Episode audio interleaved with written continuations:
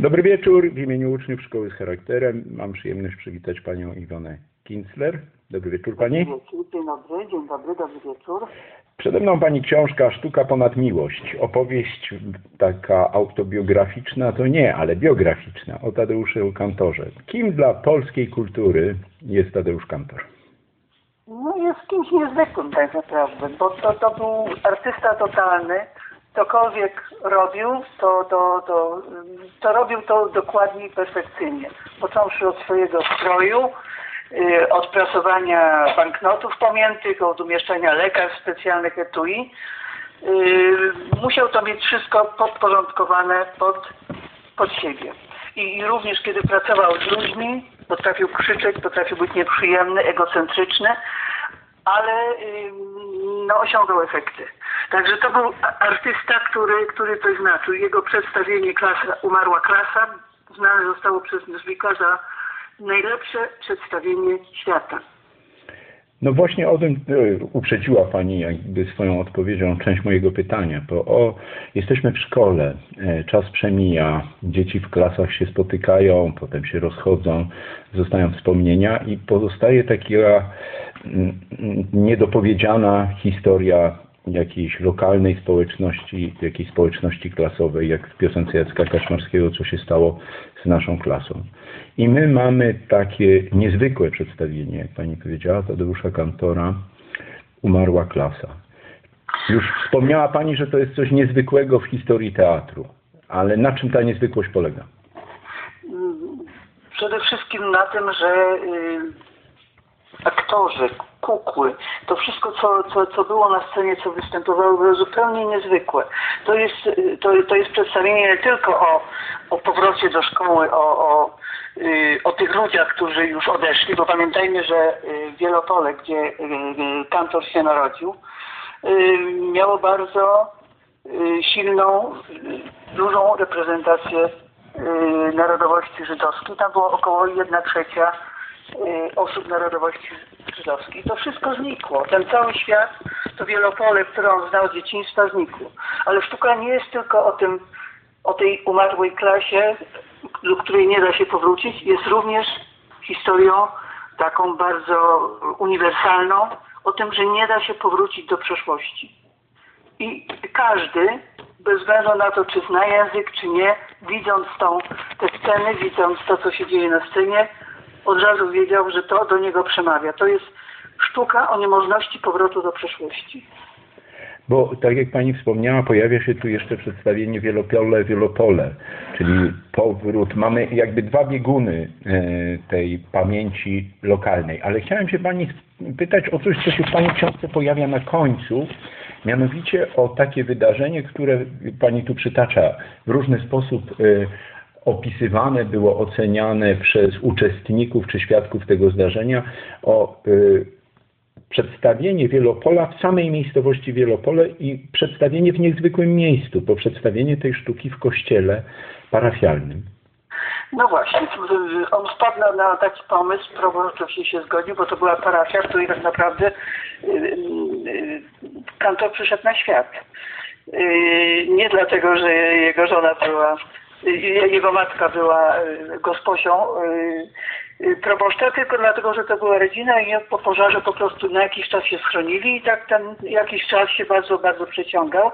I oni, on tam spędził kilka lat na, tej, na tym probostwie.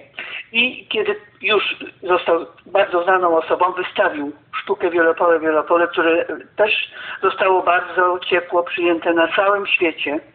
Tak naprawdę w Polsce to praktycznie nie można było przedstawienia zobaczyć i wystąpił z propozycją, żeby tą sztukę wystawić u siebie na probostwie w kościele.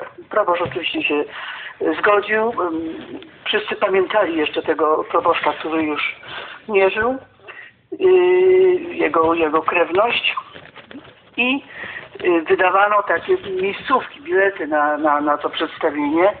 Proboszcz tak naprawdę chciał ściągnąć inteligencję z, pobi z pobliskich miejscowości, rozdawał te bilety, te miejscówki, ale cała społeczność zjawiła się przed kościołem i kiedy przedstawienie miało się zacząć, oni stukali, pukali do wrót, chcieli wejść i wszyscy weszli.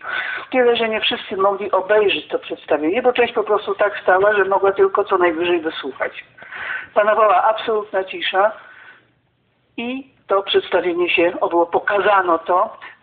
No, były oczywiście zarzuty, że on troszkę bezcześci pamięć swoich przodków, że pokazał ich jakoś nie tak, przebranych za kukły, przebranych y, y, no, w takie stroje niezbyt y, odpowiadające prawdzie, bo on to zrobił w sposób artystyczny, niezwykły, ale wszyscy, do wszystkich ta sztuka przemówiła.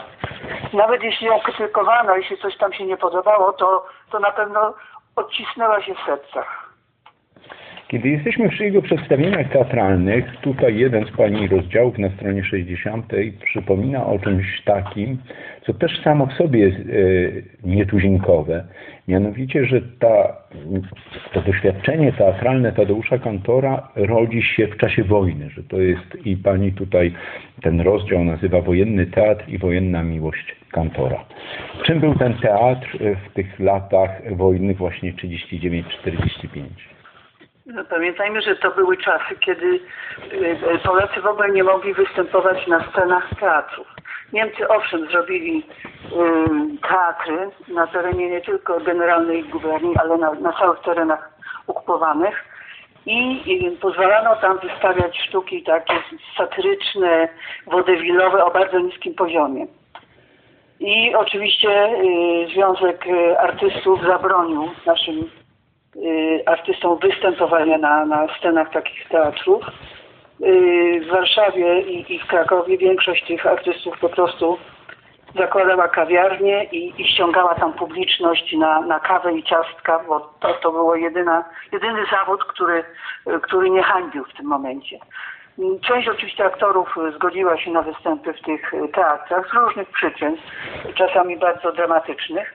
Natomiast to, co zrobił kantor, sztuki robione w prywatnych mieszkaniach, no to groziło śmiercią właściwie na miejscu. Albo wywózką, albo rozstrzelaniem, ale oni wszyscy byli młodzi i zaczęli wystawiać, zaczęli bawić się w teatr i, i, i jakoś im się to wszystko udawało. I te przedstawienia były faktycznie niezwykłe. Mm, on zainteresował się zainteresował się taką niezwykłą inscenizacją, bo tak naprawdę te jego inscenizacje to były jakieś kukły, były ozdoby z, y, z rzeczy znalezionych na śmietniku, ale pewnego razu y, zwieźli na cele przedstawienia armatę, prawdziwą armatę. Zatrzymała ich, po drodze zatrzymała ich, ich y, policja i na pytanie, a co tam wiedzieć? Oni zgodnie z prawdą odpowiedzieli, armatę. No oczywiście tam ci uznali, że to jakiś żart, mówią to idźcie szybko, bo tu zaraz może być łapanka. No i jakoś tak przeszli.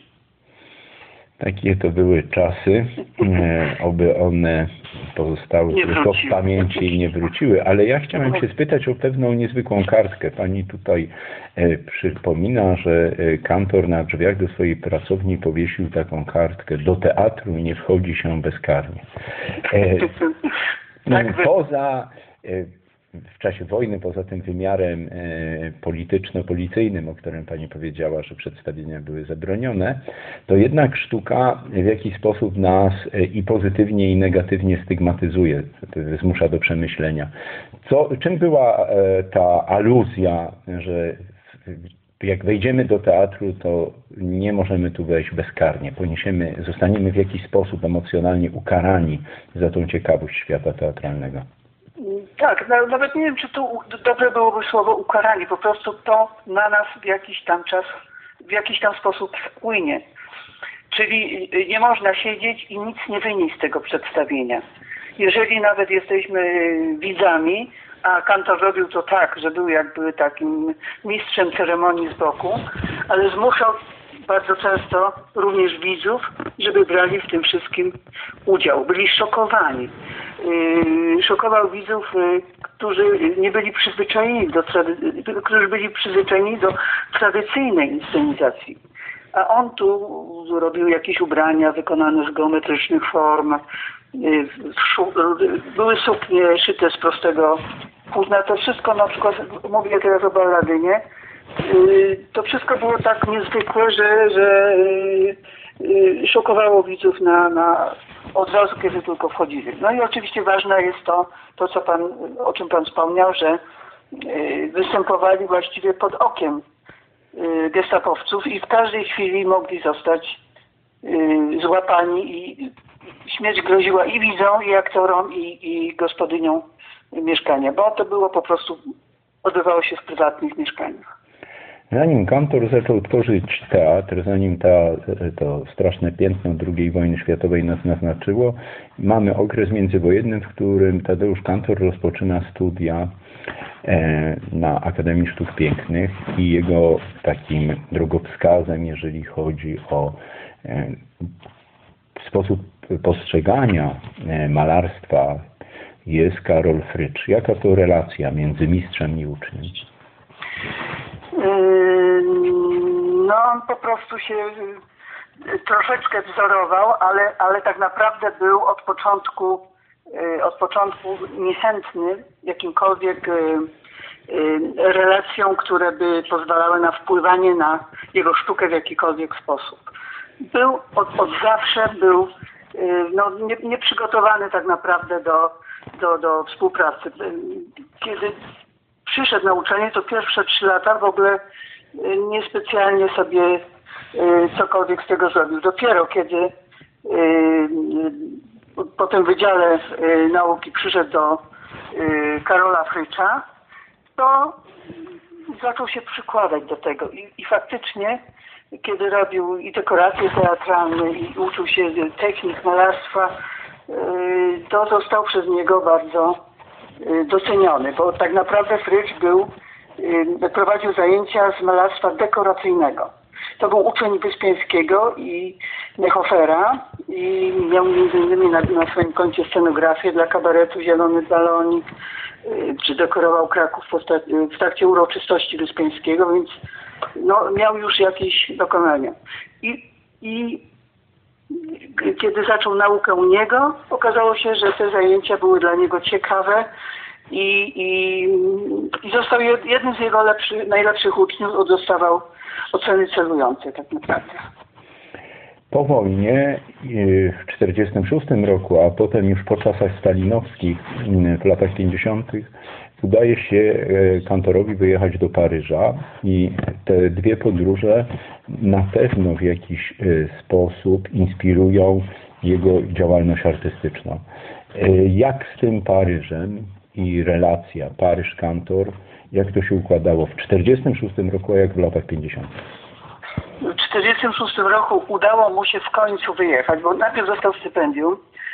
Y, Chciał, żeby jego żona Ewa, która była, z którą dopiero co y, się ożenił, chciał, żeby jechała z nim. Ona nie miała stypendium. Jej udało się y, dostać jakieś stypendium, żeby wyjechać do Szwajcarii, a jemu w ostatniej chwili cofnięto.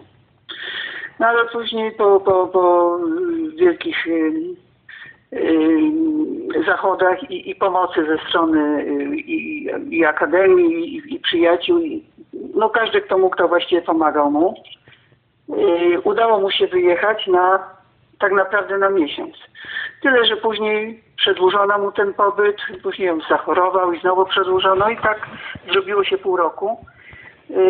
I odwiedzał tam co mógł, oglądał nowe, nowe, y, nowe trendy, które powstawały w Paryżu, bo jednak Paryż zawsze był meką artystów. Oczywiście ten powojenny Paryż to nie był ten sam Paryż, który był w okresie Młodej Polski czy później, bo bieda powojenna no, każdemu dawała się we znaki. E, ale zwiedzał co mógł, oglądał wszelkiego rodzaju, wsze, wsze, wsze, wszelkie muzea, oglądał nowe trendy, zapoznał się z, nowymi yy, z nowymi trendami, między innymi zainteresował się yy, kierunkiem zwanym taszyzmem, czyli malowaniem malowaniem obrazów z takich punkcików, z, z, z kropek jakby. I i, i to i, i w, tym, w tym y, duchu zaczął również malować i y, kiedy przyjechał, y, zaczął i pisać na ten temat, i robić wykłady.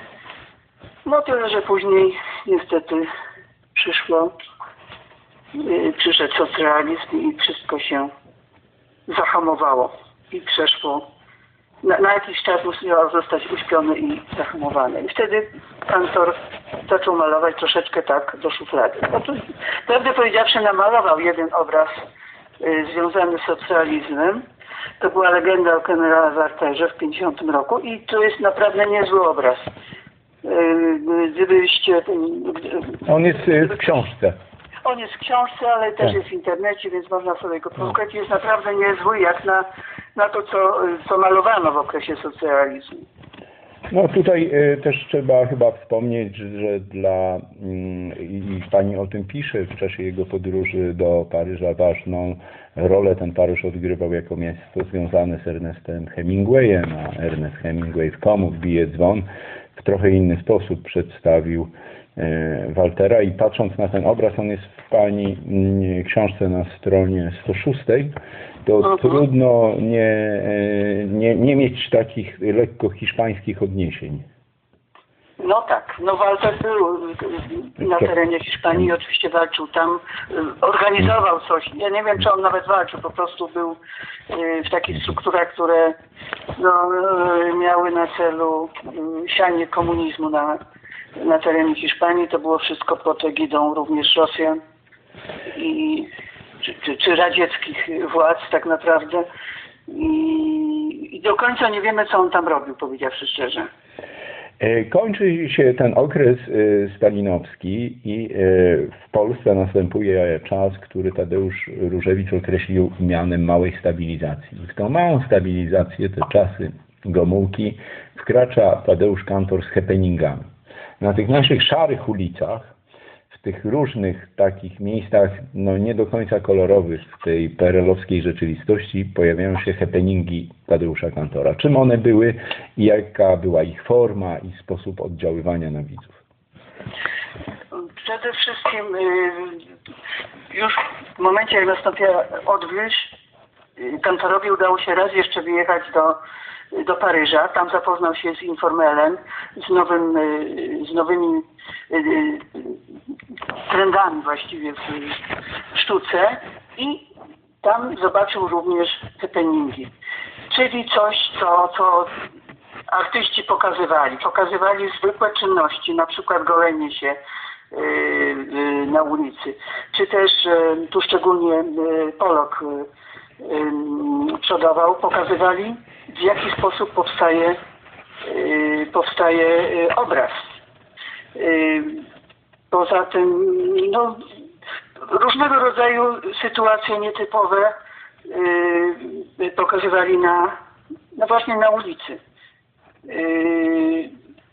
Zapraszali ludzi z ulicy, żeby im pomagali w tam w jakiś sposób, wkręcali je w te happeningi.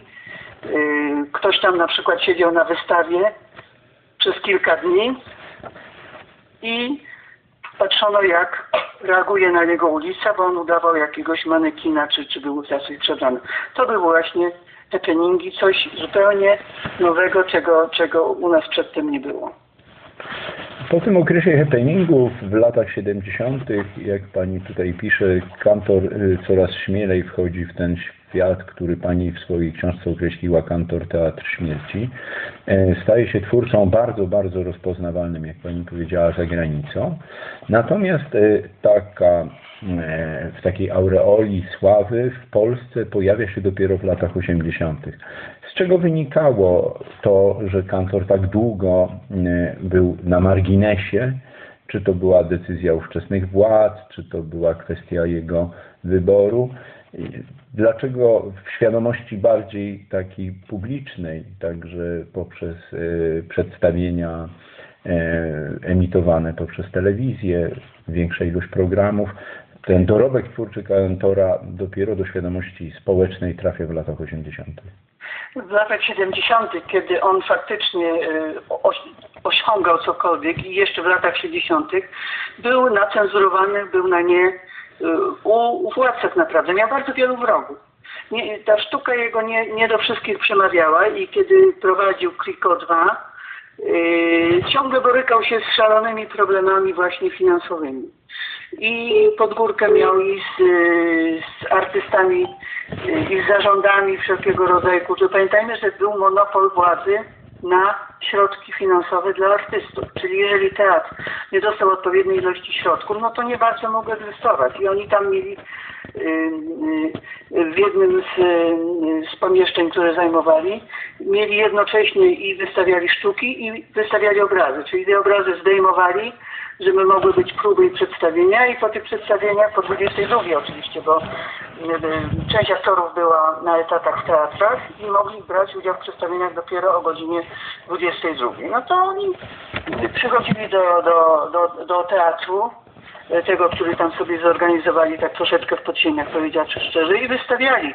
On robił piękne dekoracje. Cały czas był tak naprawdę na etacie scenografa dla, dla teatrów y, krakowskich i no, cały czas miał problemy z, z pieniędzmi. I kiedy y, udało im się dostać kamienicę pod, y, pałac pod Krzysztoforami, pod Krzysztoforem właściwie, to chyba w liczbie pojedynczym się mówi, to okazało się, że ciągle im brakuje pieniędzy na wystawianie czegokolwiek. Dopiero kiedy dostrzeżono go na świecie, zaczął podróżować. Proszę Państwa, on y, wystawiał sztuki i zapraszany był do Stanów, do Australii, y, do Szkocji. Ze Szkocją była taka historia, że y, szef, który organizował teatry, zwrócił się do władz polskich o, o przysłanie, o, o, o zezwolenie przyjazdu Teatru Kantora na, na jego festiwal. I nasze władze zaproponowały mu Grotowskiego. Ten Grotowski przyjedzie. Nie, nie chodzi o kantora. Nie znamy żadnego kantora.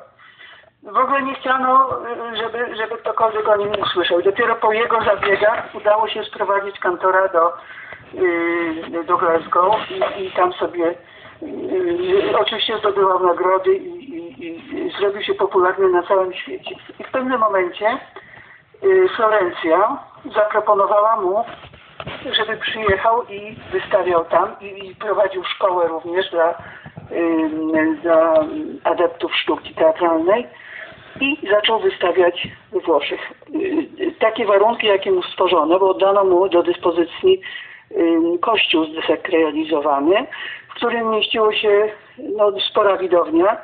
Oni mieli scenę i mieli fundusze na, na, na wszystko. Nie tylko swoje pensje, ale fundusze na, na robienie przedstawień. I kiedy Włosi pokochali go po tym rocznym pobycie, później jeszcze Mediolan zaproponował, żeby jakieś kursy dla adeptów teatralnych prowadził, no to zaczęto się o niego bić na scenach świata. I dopiero wtedy do polskich władz dotarło, to już były lata 80., że to jest wspaniały, yy, wspaniały teatr, wspaniały artysta i pamiętajmy, że wraz z stanem wojennym zrobiła się blokada artystów na występowanie w teatrach. A kantor nie miał takich obiekcji. On uważał, że sztuka z policją nie ma nic wspólnego, jego polityka nie interesuje, interesuje go sztuka. I nie odmawiał, występował, robił teatr, był pupilkiem władzy przez to, no nie, nie sprzeciwił się w żadnym, żadnym wypadku nikomu, bo on po prostu robił swoje ale został wtedy doceniony. Dostał, dostawał nagrody, dostawał pieniądze na wystawienie swoich sztuk. W latach 80. w czasie tego okresu włoskiego, o którym pani nam już tu wspomniała, powstaje taka sztuka ślub. E, jak możemy, to ona troszkę różni się od tych przedstawień, choćby scenograficznie, jak Wielopole, jak Umarła Klasa.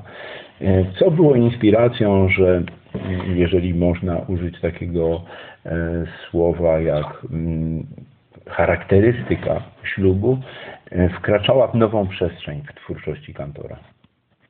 No on w ogóle zaczął mieszać przestrzeń, czyli yy, zaczął wystawiać spektakl w szatni, na przykład na Dobisiach i Koczkodanach.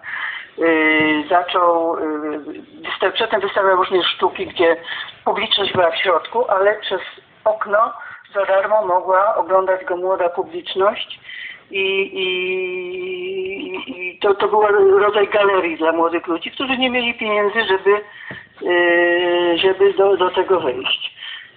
I on y, potrafił przebierać ludzi, czyli miał no, no przebierać ich w taki sposób, że na przykład wrzucał do szafy i nie mogli się ruszyć. Albo przebierał w jakieś yy, no, papierowe maski, yy, materiały, nie, takie no, troszeczkę dziwne i niezwykłe. I wydaje mi się, że, że, że, że ta jego sztuka po prostu dojrzewała wraz z wiekiem. Czyli im był starszy, tym bardziej dochodził do takiej, takiego etapu właśnie śmierci, czarnych kolorów, yy, manekinów, które, które do niczego się tak naprawdę yy, nie nadawały. Część z nich przetrwała, część nie.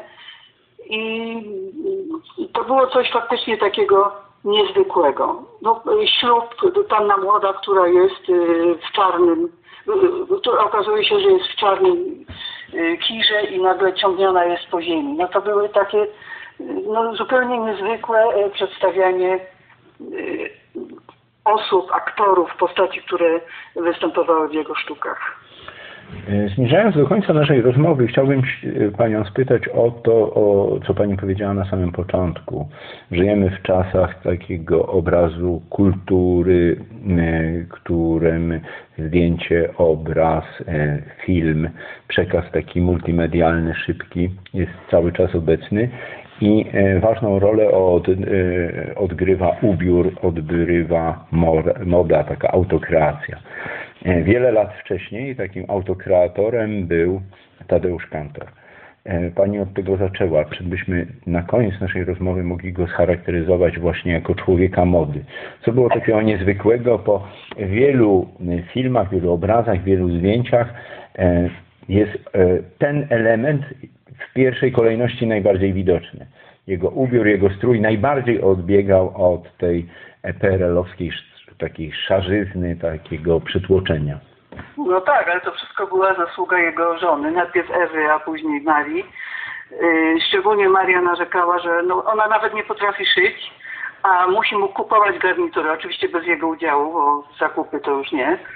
Yy, musiała mu nie tylko kupić te garnitury, ale przerobić je w odpowiedni sposób, tak żeby to wszystko leżało elegancko, tak jakby wyszło spod igły najlepszego krawca to musiało być wszystko koszule odprasowane, yy, no, przepięknie zrobione i wszystko musiało być w miarę modne. I w tych czasach, proszę sobie wyobrazić, gdzie no, trudno było cokolwiek dostać, on zawsze wyglądał nienagannie, schludnie. To samo dotyczyło butów, spodni. Co byśmy nie wzięli, nie miał tych strojów dużo, ale wszystko było tak właśnie pod, zrobione żeby to wszystko wyglądało ładnie i elegancko. I faktycznie ubierał się nie jak przystało na y, człowieka PRL-u, tylko kogoś, kto miał stroje właśnie zawsze bardzo, bardzo eleganckie. Tak jak widzimy to we współczesnych y, Włoszech, tam mężczyźni również zawsze są eleganccy. Jakaś plamka na garniturze czy na spodniach po prostu eliminuje strój czy, czy mała dziurka, w ogóle coś takiego nie wchodziło, yy, nie wchodziło w grę. On musiał być elegancko, starannie ubrany. No tak po prostu miał. Był E, perfekcyjny. No właśnie, i to moje ostatnie pytanie, czy ten perfekcjonizm, który cechował Tadeusza Kantora, to była cecha, która go zbliżała czy oddalała od ludzi, od współpracowników, bo to było bardzo duże wyzwanie.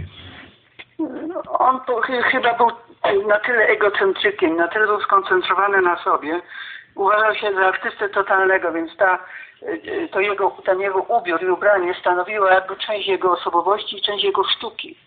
On po prostu nie, nie, nie, nie rozgraniczał scenografii od, od malarstwa, od rzeźby, od tworzenia czegokolwiek i również to, to, to ubranie, kreowanie swojej osoby na takiego bardzo dystyngowanego i elegancko ubranego mężczyznę, to była część jego im, i, i, image i, i on po prostu traktował to wszystko cał, całościowo.